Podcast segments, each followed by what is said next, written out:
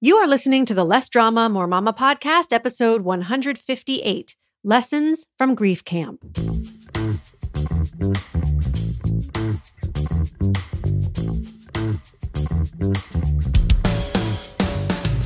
This is Less Drama, More Mama, the podcast for moms who want to feel calm, in control, and confident about how to handle anything life throws their way.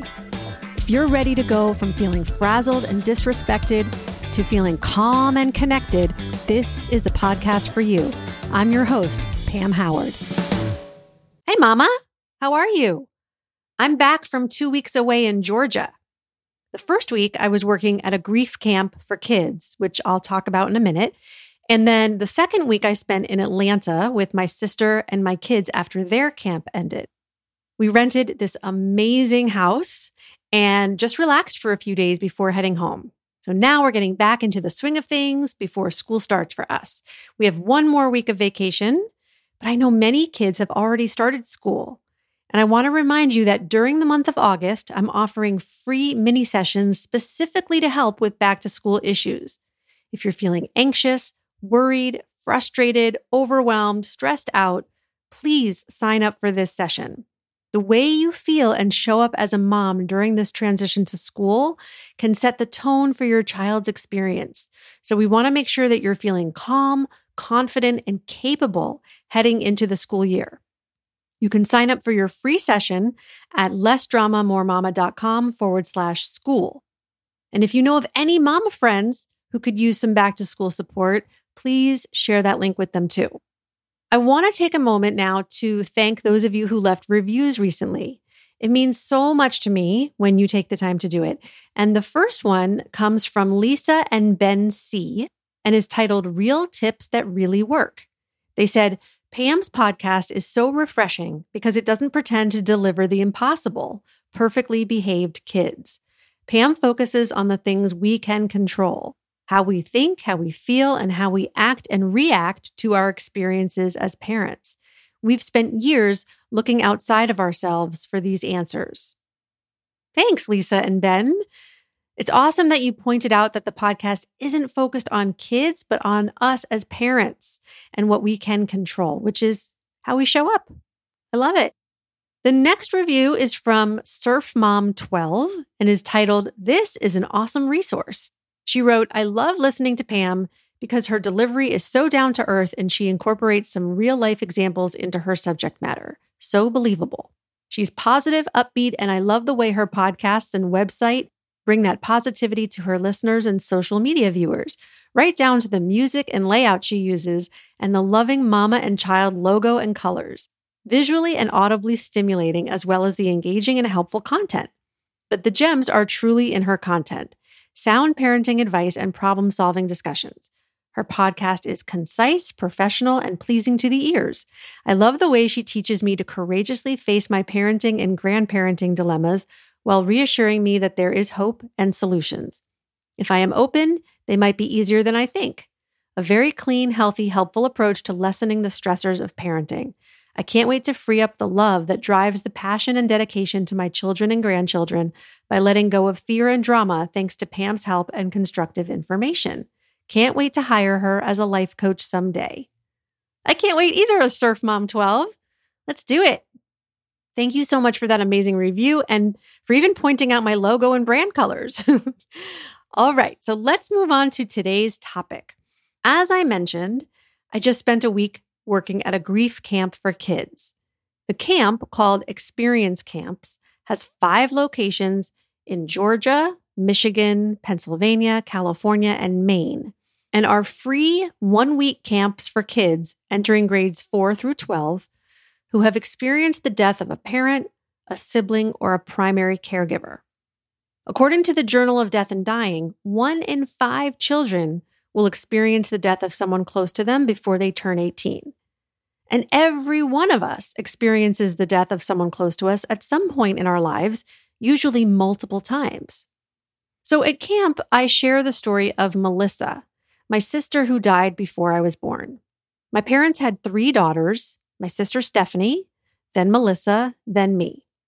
Melissa was born with a rare genetic disease called Tay Sachs, commonly found in people of Eastern European Jewish descent. It's caused by the absence of an enzyme that helps break down fatty substances in the body. Children with Tay Sachs develop normally for the first few months of life, but then their development slows. My parents noticed that Melissa wasn't doing the things that were typical for her stage of development, such as holding up her head. When they discovered that she had Tay Sachs, they decided to get pregnant again right away. So, shortly after Melissa died at 22 months, I was born. Although I knew about Melissa and had seen pictures of her, no one in my family really talked about her much. When they did, it was always with very somber and hushed tones. When I was in college, I took a psychology class called Death and Dying. In that class, I chose to do a paper on when a child dies and interview my parents about their experiences. They each told me that in 20 years, they hadn't talked about their experience with anyone else. Then, several years later, I found out that two of my high school friends lost their son to a different genetic disease when he was nine months old. I somehow stumbled across the website of a foundation they created in his memory. The website contained personal journal entries by the mom and photos of their family and the baby. It mentioned how they still celebrate their son's birthday every year and talk about him all the time to his younger siblings. I remember feeling so surprised but inspired by their openness and wondered what my life would have been like had we had that kind of openness in my family. You might think that being at grief camp would be depressing and sad, but the overall mood of camp is actually very upbeat and fun. And the way to that fun isn't through ignoring the grief and pretending it doesn't exist. In fact, it's the exact opposite. It's through opening up about the sadness and the grief that strong connections and friendships are made. When these kids have a safe place to share their emotions and can be honest and open about their experiences without fear of being judged or worried about upsetting others, the walls between them come down very quickly and they feel free to be themselves. At the end of five days, kids say they feel closer to their friends at camp than they do with friends at home. Kids at camp told me things like, this is the first time I've talked about my grief. This is the only place I feel comfortable opening up. I've really come out of my shell here. I can be myself when I'm at camp. I can't talk to my mom about my dad because she gets upset whenever I bring him up. I keep my feelings bottled up inside and sometimes cope in unhealthy ways. Now, despite all this talk about grief, that's not what this episode is really about. It's about making space for all of those difficult emotions that need to be felt, heard, and accepted. I've talked about this in previous episodes, which I'll link to in today's show notes, but my time at camp reinforced the importance of my belief that being vulnerable, being able to talk about our feelings and validate our kids' feelings without judgment, is what creates trust and connection. It allows us to accept ourselves and each other more and have the kinds of deep, intimate, and meaningful relationships we want to have.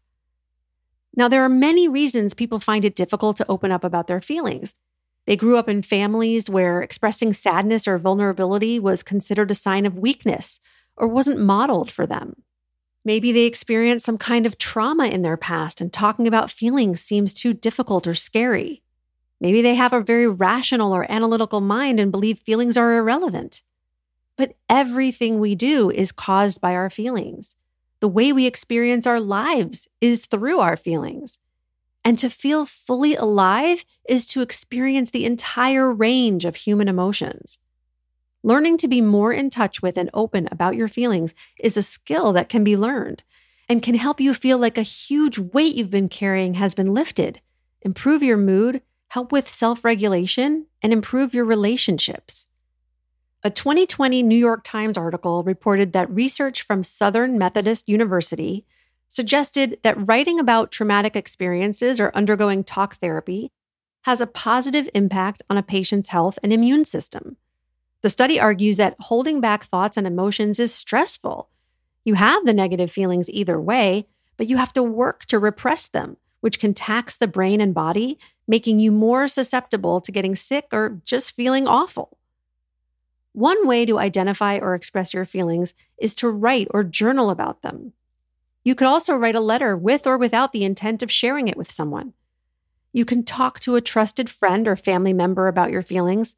And of course, you can talk to a therapist or coach whose job it is to hold space for you to talk about your feelings without any judgment and help you process those feelings too. You are always in control of what and how much you share with anyone. You never have to talk about anything or force your kids to talk about their feelings when they don't want to either. But being more in touch with your own feelings can help you have authority over them rather than feeling like they have authority over you. And when you become more comfortable tolerating your own emotions, you'll be better able to tolerate other people's and be more empathetic and compassionate. So, my big takeaway from this summer at Grief Camp was that being able to talk openly about our feelings in a safe environment isn't just a nice thing to be able to do. It's actually a key component to better emotional, mental, and physical health. And it helps us have deeper and more connected relationships with ourselves and others. If you're interested in learning more about experience camps, how to become a volunteer or make a donation, you'll find a link in today's show notes. And if you're interested in learning more about how my coaching can help you in your life and parenting, request a free consultation with me at lessdramamoremama.com forward slash mini. Have a fantastic week, and I'll talk to you again soon. Bye bye. If you enjoy listening to this podcast and you're ready to feel calmer, more confident, and more at peace in your family and life, I invite you to sign up for a free consultation with me to learn about how my coaching can help you achieve the exact life you want. You'll take the concepts and tools I share in the podcast and apply them to your own life. And as your coach, I'll be there to support you every step of the way. Go to lessdramamoremama.com forward slash mini and sign up now.